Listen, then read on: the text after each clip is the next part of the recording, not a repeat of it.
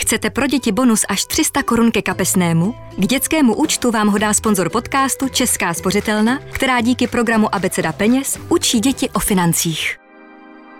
Důvěrně s Marian. Podcast o ženském těle a duši.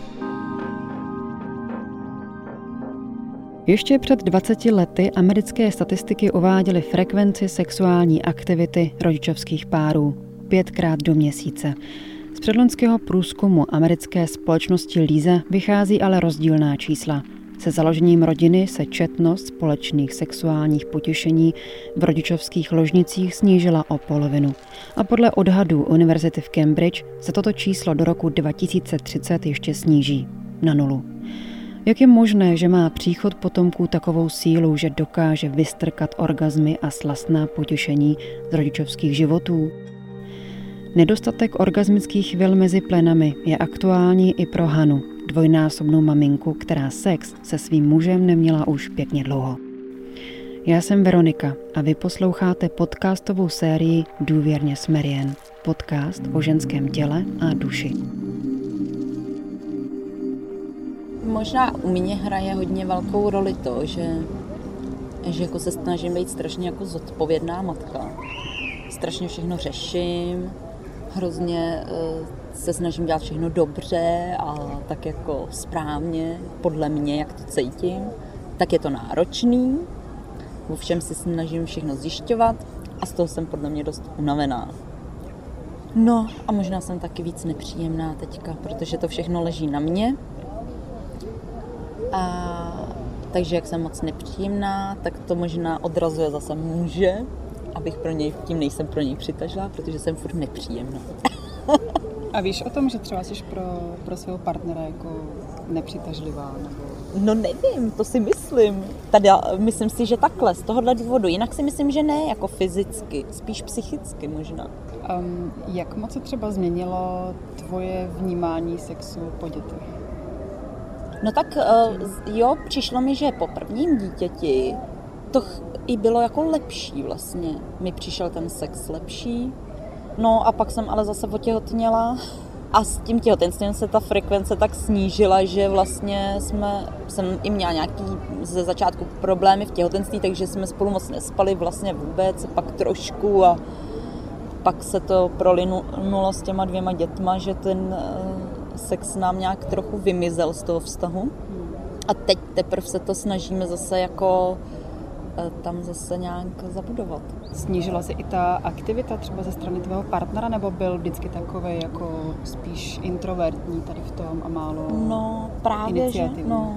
Ještě na začátku vztahu byl takový iniciativní, ale on celkově ve své povaze tu iniciativu moc nemá, což mě trošku deprimuje z toho jsem taky trošku já právě potom naštvaná, protože veškerá iniciativa musí jít z mé strany. A to není jenom o intimním vztahu, ani o... No to prostě je všechno, jako cokoliv. I jenom jestli máme někam na výlet, nebo pod, kdyby to bylo všechno podle něj, tak jsme zalezlí furt v bytě a nikam nechodíme, takže takže to je právě trošku, co já s ním se snažím řešit, jo, ale nevím, jestli to má nějaký řešení, když to v sobě možná nemá, nebo už prostě možná tohle je i tím věkem, hmm. protože on všude byl a všechno zná, takže už nemá potřebu kamkoliv jet na výlet ani, takže... Hmm. Přemýšlela jsi třeba i nad nějakou variantou, že bys třeba si našla nějakého mladšího milence? Ne, to ne. Zatím, nebo tak na jako napadlo mě to, když jsem naštvaná, ne? že si říkám, tak se nikoho ne, ale jinak jako ne, reálně jsem o tom nepřemýšlela, spíš jsem přemýšlela o tom, že bychom mohli jít do nějaký porad, ne poradny, ale někoho, kde bychom spolu právě mluvili uh, a řekli si to všechno, no, normálně. A byl by ochoten tvůj partner do toho jít? No tak překvapilo mě to, že uh, ani jako ne, uh, neřekne, když jsem o tom to zmínila. Ale zase to bude muset já to najít, eh, zjistit co a jak a dovíst o tom.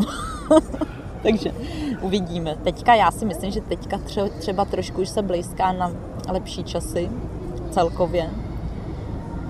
že už ten menší syn je trošku větší, tak už jako vydrží i bez země a tak, tak, eh, tak to třeba bude celkově všechno lepší. Hmm, hmm. Až přestanu kojit, tak to bude, tak třeba pojedeme spolu někam na výlet.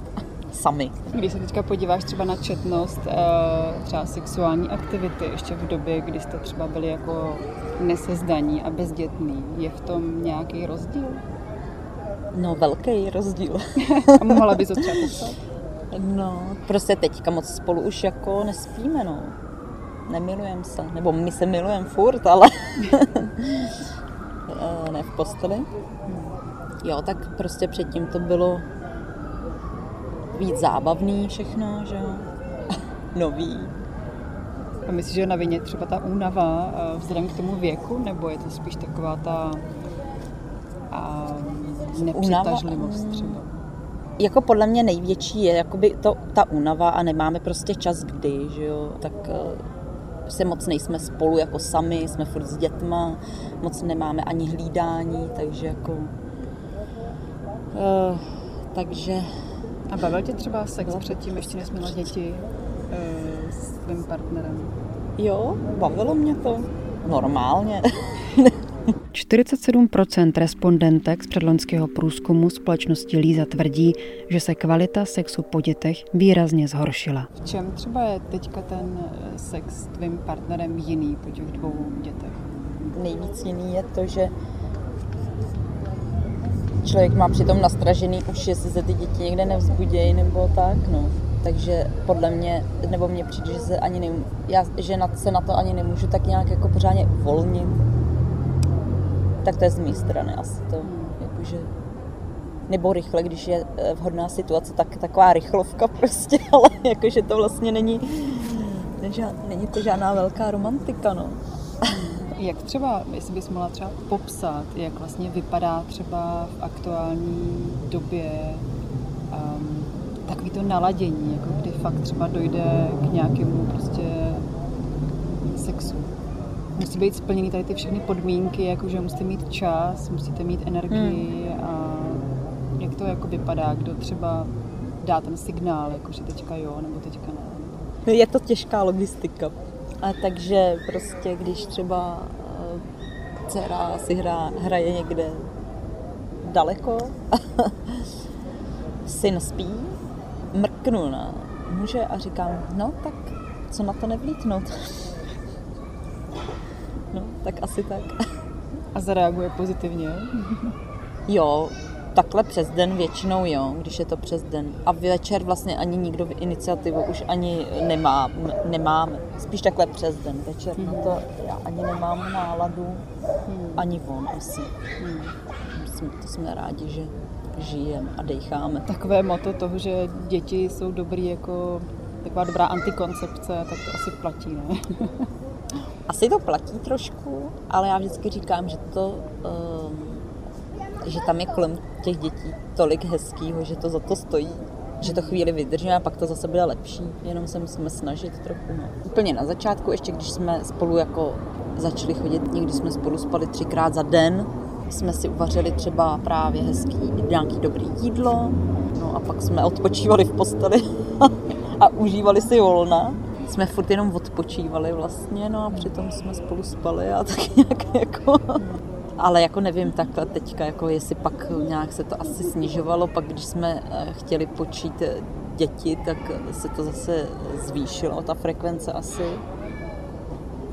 Právě přijde, že teďka jsme i od sebe strašně oddálený, no, prostě jak na sebe nemáme čas. Jako určitě je to mnou, že já jsem vyřízená, nenaladěná vlastně na něj moc a on tím je taky jako, ne, jako on prostě, no, vlastně spolu řešíme jenom nějaký důležitý věci a u, u toho se zvládneme pohádat. Je to pak těžký, no. Občas si dělám srandu, že je to na rozvod, ale to, to je sranda, to myslím nehrozí. Spíš třeba někdy by mi stačilo, kdyby mi i jako kdyby ke mně byl vřelej, jako objal mě, dal mi pusu, dal mi kitku a, a pak bych hned byla milejší a schylovalo by se to k sexu třeba. Když jsem díl frustrovaná něčím, asi jsou to drobno, můžou to být víc drobností. Děti mě naštvaly, celý týden vařím a řeším, co si dá kdo k jídlu, pak to nikdo nechce jíst a, a potom už stačí jenom detail, že zapomene mi někdo na, nalejt pití třeba, no a už prostě jsem naštvaná. a pak si říkám, jestli to mám zapotřebí. No. Ale jako nikdy jsem o tom takhle moc nepřemýšlela, že bych si jako chtěla hledat někoho jiného, to ne. Myslím si, že nejdřív bychom měli udělat vše pro záchranu vztahu. Skutečně je ženské a mužské vnímání sexu po příchodu potomků tak rozdílné? To se jedu zeptat psychoterapeutky Dominiky Čechové. Jak vlastně rodičovství ovlivňuje ten eh, sexuální život? Zásadně. zásadně. A zásadně z toho pohledu, že vlastně se všechno mění. A co mi připadá nejdůležitější je, že ty změny nastávají úplně jinak pro partnera a pro partnerku, bavíme se teda o heterosexuálním vztahu, a žena, která se stane těhotnou, tak vlastně z nějakého hlubenějšího pohledu můžeme říct, že přechází nějakýma minimálně dvěma archetypama. To znamená, že z nějaký eh, ženy pany nebo z nějaký jako milenky přechází potom do toho mateřského archetypu, stává se z ní matka. Má na to těch eh, devět měsíců, někdy i díl, podle toho, jak dlouho to mateřství sobě jakoby nosí a jak se ho plánuje a e, i hormonálně, i samozřejmě těma změnama tělesnýma má možnost se na to nějak jakoby připravovat, koncentruje se daleko víc teda jako dovnitř na to, na to dítě a i když se to dítě e, narodí, tak pro ní je to obrovská změna a pro ní nastává obrovská změna v tom e, zaměření. To znamená, že ta pozornost veškerá vlastně je věnovaná tomu dítěti. U toho muže eh, je to vlastně daleko eh, náročnější v tom, že vlastně pro něj se jakoby nic nemění strašně dlouho. A pak najednou se otevřou ty dveře a přijde tam žena s tím malým drobečkem a v tu chvíli opravdu nastane takový jako šok větší. A eh, on to musí vlastně střebávat daleko, daleko intenzivnějc a nemá na to možná tu biologickou podporu a e, když se e, vlastně tyhle ty dvě situace potkají, tak samozřejmě e, je to náročné na ten život, protože vlastně každý teda tu svoji změnu prožívá jednak teda u sebe, musí se vyrovnávat s mnoha, s mnoha novými faktorama a, a zároveň teda ještě vidí toho druhého partnera, jak ten se s tou změnou jakoby srovnává. No a co se teda ve stává, když to budeme nějak jakoby zobecňovat, tak eh, je to, že teda žena matka se zaměřuje na tu svoji mateřskou roli, zaměřuje se na to dítě, tomu dává jakoby všechno a možná trošku spoléhá na tu podporu toho partnera, který vlastně by měl zase hospodařovat jí. No a partner se cítí často na té druhé koleji a dost se mu to nelíbí. Eh, jak vlastně z takové situace jako vybruslit elegantně, když najednou máme tady úplně dva jiné světy, které prošly nějakou transformací a teďka eh, ten partner třeba naléhá na tu partnerku mm-hmm. nebo ji vnímá jiným způsobem mm-hmm. než předtím. Mm-hmm. Mně tam připadá důležitý vůbec si jako připustit a, a dobře poznat, význam toho sexuálního života pro ty dané partnery. Co já často slyším, když mluvím se ženama a když mluvím s muži, tak eh, vlastně ženy ten sex vnímají vlastně daleko víc právě jako ten nástroj k tomu mít případně to dítě nebo eh, jakoby plodit, stát se plodnou, stát se tou matkou. Eh, když to pro muže je to určitá teda forma vyjádření toho, toho vztahu určitý ženě. Jo? A e, myslím si, že v této oblasti je to hodně jako nepochopen z obou z těch strán, kdy, když budu mluvit za nás, za ženy a vztáhnu to i na sebe, aby jsme mohli dojít k tomu sexu, tak potřebujeme daleko větší péči a, a pozornost od toho partnera a ten partner zase nám tu péči a pozornost dokáže dát, až když ho sexuálně uspokojíme. Takže tam je to takový jakoby zaciklený a... To, to vypadá trošku jako neřešitelný, ne? Vyžaduje to, eh, mi připadá, že to vyžaduje jako uh, respekt a toleranci opravdu z obou stran a to je prostě přímo po těch dětech jako velmi náročný, protože opravdu ta naše pozornost a veškerá naše kapacita prostě jde, jde směrem k tomu dítěti. Jo. Takže hmm. je to ohrožený období, kdy o to víc bychom o tom měli mluvit, nebo si každý najít nějakého terapeuta, se kterým o tom můžeme mluvit. A e, vlastně vracet se k tomu, jako co pro nás jako konkrétní pár, teda ta sexualita znamená, ten sex znamená, co vůbec všechno je sex, co do toho spadá, co do toho nespadá a e, jak vlastně v rámci těch našich jako okleštěných možností energetických, časových, prostorových e, můžeme udělat maximum pro to, aby jsme tomu druhému vyšli trochu stříct a aby ta vzájemná vztahová výměna dál fungovala. Případ Hany, ženy v produktivním věku a na sexuálním vrcholu, není neobvyklý. Jaké kroky mohou z této neuspokojující situace vést ven? On prostě nechce mluvit. Takže my, když máme nějaký problém, tak já to říkám, nebo snažím se o tom mluvit, ale on moc ne. No. A bylo to takhle i od začátku? Byla to věc nebo taková vlastnost, která, kterou měl Vlastnost, je to jeho vlastnost, on prostě nemluví uh, jako celkově moc. Že jo? A umí mluvit?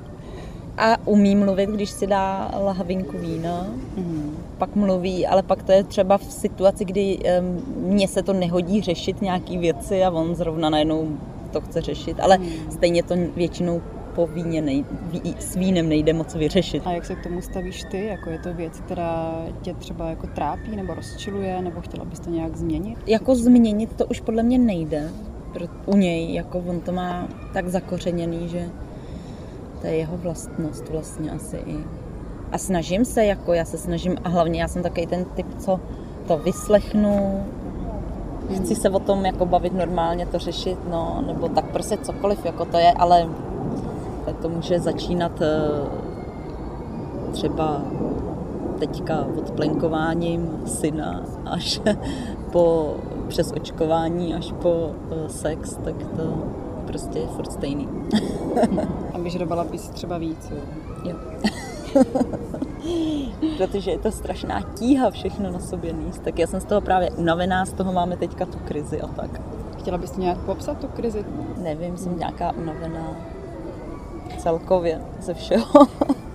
My možná musíme zmínit to, že tvůj partner je o několik let starší.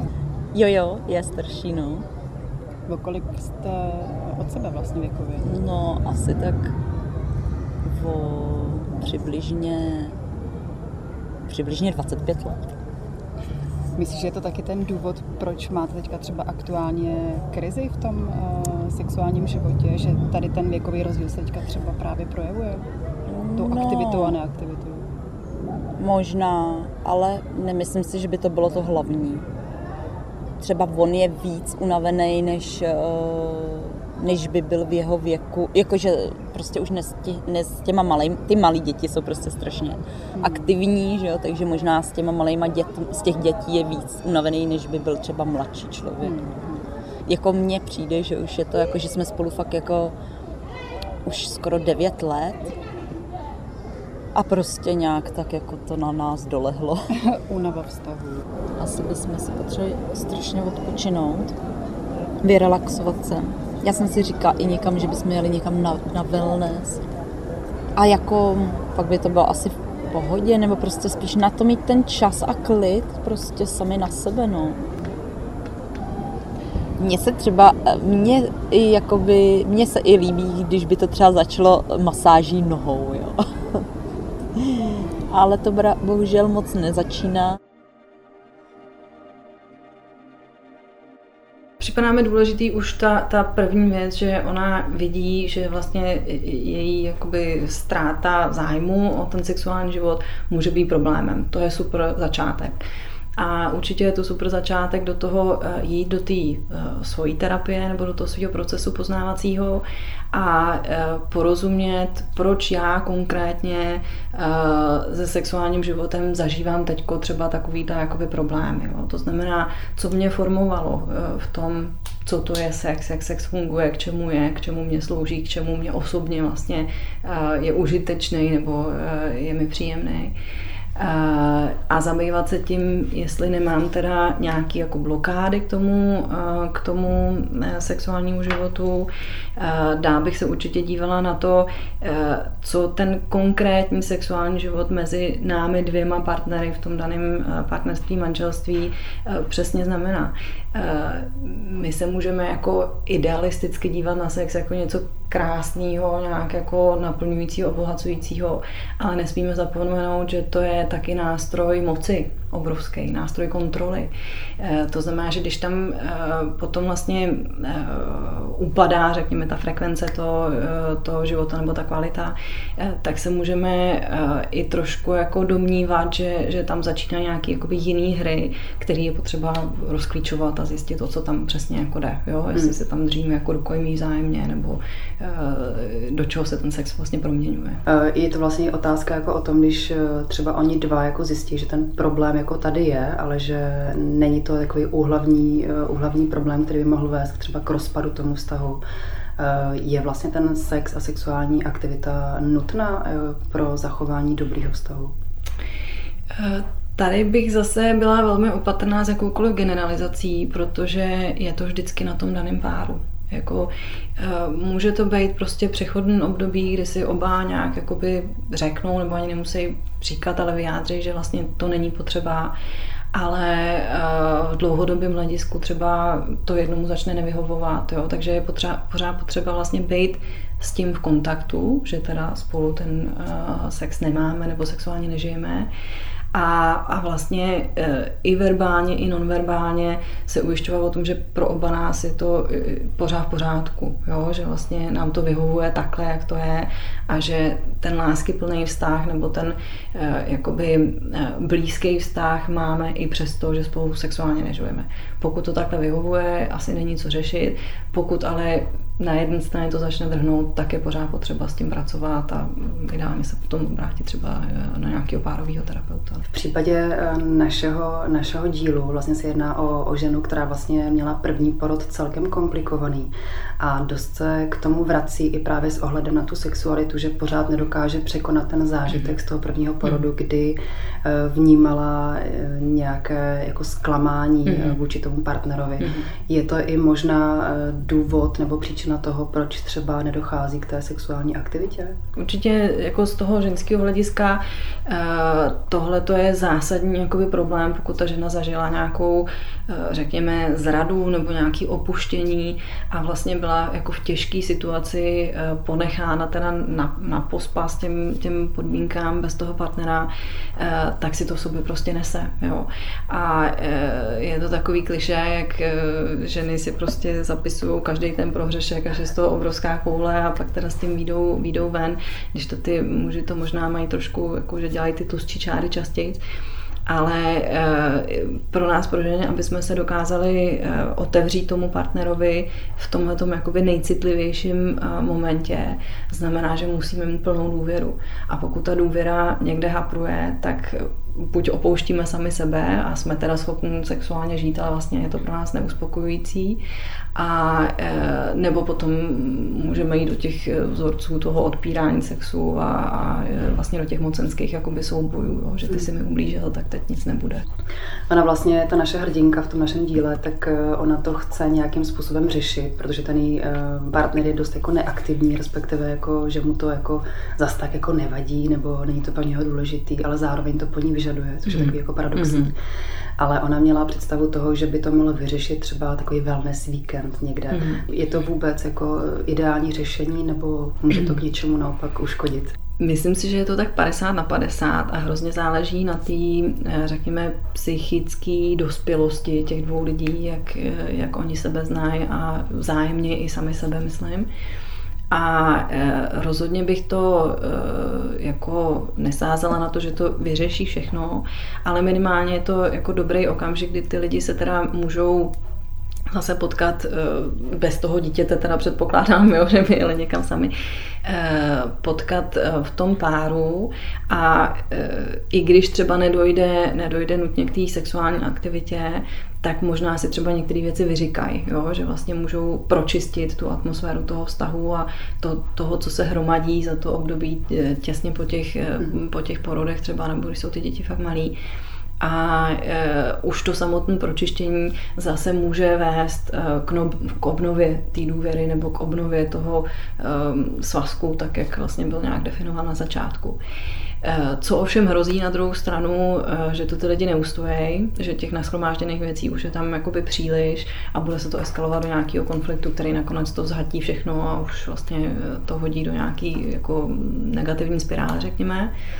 A e, zase připomínám z pozice terapeuta, e, jsou pároví terapeuti, jsme na to připravovaní, takže pokud e, lidi cítí, že už tohle začíná být problém, čím dřív přijdou tím jakoby snažší a efektivnější je ta pomoc, než když se to nechá. Tam je možná ten problém, že eh, když by mělo dojít k nějaké párové terapii, tak většinou ten partner eh, nechce, že pořád je takové to stigma toho, dochodí k terapeutovi, tak je nějakým způsobem divnej. Eh, je třeba na to i nějaké řešení, jako jestli má spíš jít ta žena, nebo naopak ho nějakým způsobem jako dotlačit na tu terapii? Dnes už se to trošku jakoby mění. Není pravda, že párový terapeuty kontaktuji vždycky jenom ženy. Mám hodně poptávek od mužů, kteří chtějí přijít páru, takže to je taková dobrá zpráva. A e, pokud je to záležitost, která se týká páru, je ideální, když jdou oba v tom páru a jsou schopni se na tom dohodnout, ale ano, prostě život přináší situace, kdy ten jeden stávkuje a nechce. A v tu chvíli si myslím, že je důležitý, aby přišel ten, kdo cítí, že prostě ho někde tlačí pota klidně sám a věnoval se svýmu životu i, i teda bez toho partnera Eh, s tím, že to samozřejmě může potom přinést i nějaký životní změny, které s tím partnerem jakoby souvisejí, jo? že potom pokud nemám toho partnera mm, ani v tom terapeutickém křesle, tak ho možná pak nemám ani v tom životě a pak je otázka, jestli vůbec v tom stavu zůstávat tak, jak to mm. je.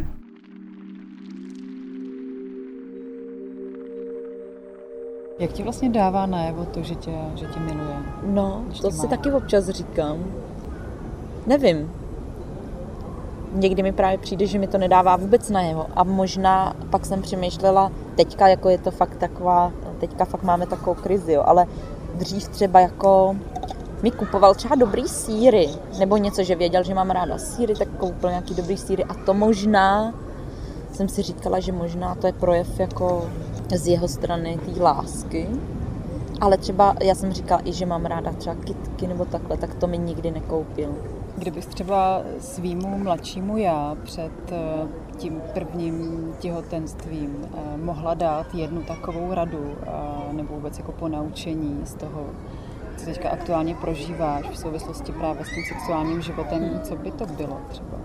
Se vším, to nejen se, se sexuálním životem, ale nemít takový očekávání nějaký, já si furt, a vím, že i moje máma mi vždycky říkala, ty si to všechno tak jako představuješ, furt si plánuješ a tak. No a to je potom, kde narazím, že to třeba není podle plánu a tím mě to štve víc, když, protože mám nějaký plán. no, ale jinak eh, nic bych neměnila jinak. Všechno jsem, všechno je v pohodě, jako vlastně. Já jsem jako vlastně spokojená. A ani nejde o ten sex tolik jako o tu komunikaci. To byl příběh Hany, žena, která se doma stará o dvě malé děti a vlastní uspokojení utlačuje někde v koutku. A já jí moc děkuju za to, že nám otevřela dveře do vlastní ložnice, do místa, o kterém se často po narození potomků nemluví. A ať už je váš sexuální život v rodičovském období bohatý nebo naopak vydatně pokulhává, nic si z toho nedělejte. V následujících deseti letech se to prý radikálně změní. Podle studie Univerzity v Lancasteru na paty rodičovské vytíženosti, kvůli které se páry sexu neoddávají, šlepe tzv. Netflixing, sledování seriálu, a to právě ve večerních časech, kdy se ještě lidé z generace X oddávali slastným hrádkám. To byl první díl podcastu Důvěrně s Marian. Všechny příběhy si můžete postupně poslechnout na stránkách merien.cz anebo ve všech podcastových aplikacích. Díky, že nás sledujete. Jestli se vám podcast líbí, přihlaste se k jeho odběru a sdílejte mezi přáteli. Brzy naslyšenou.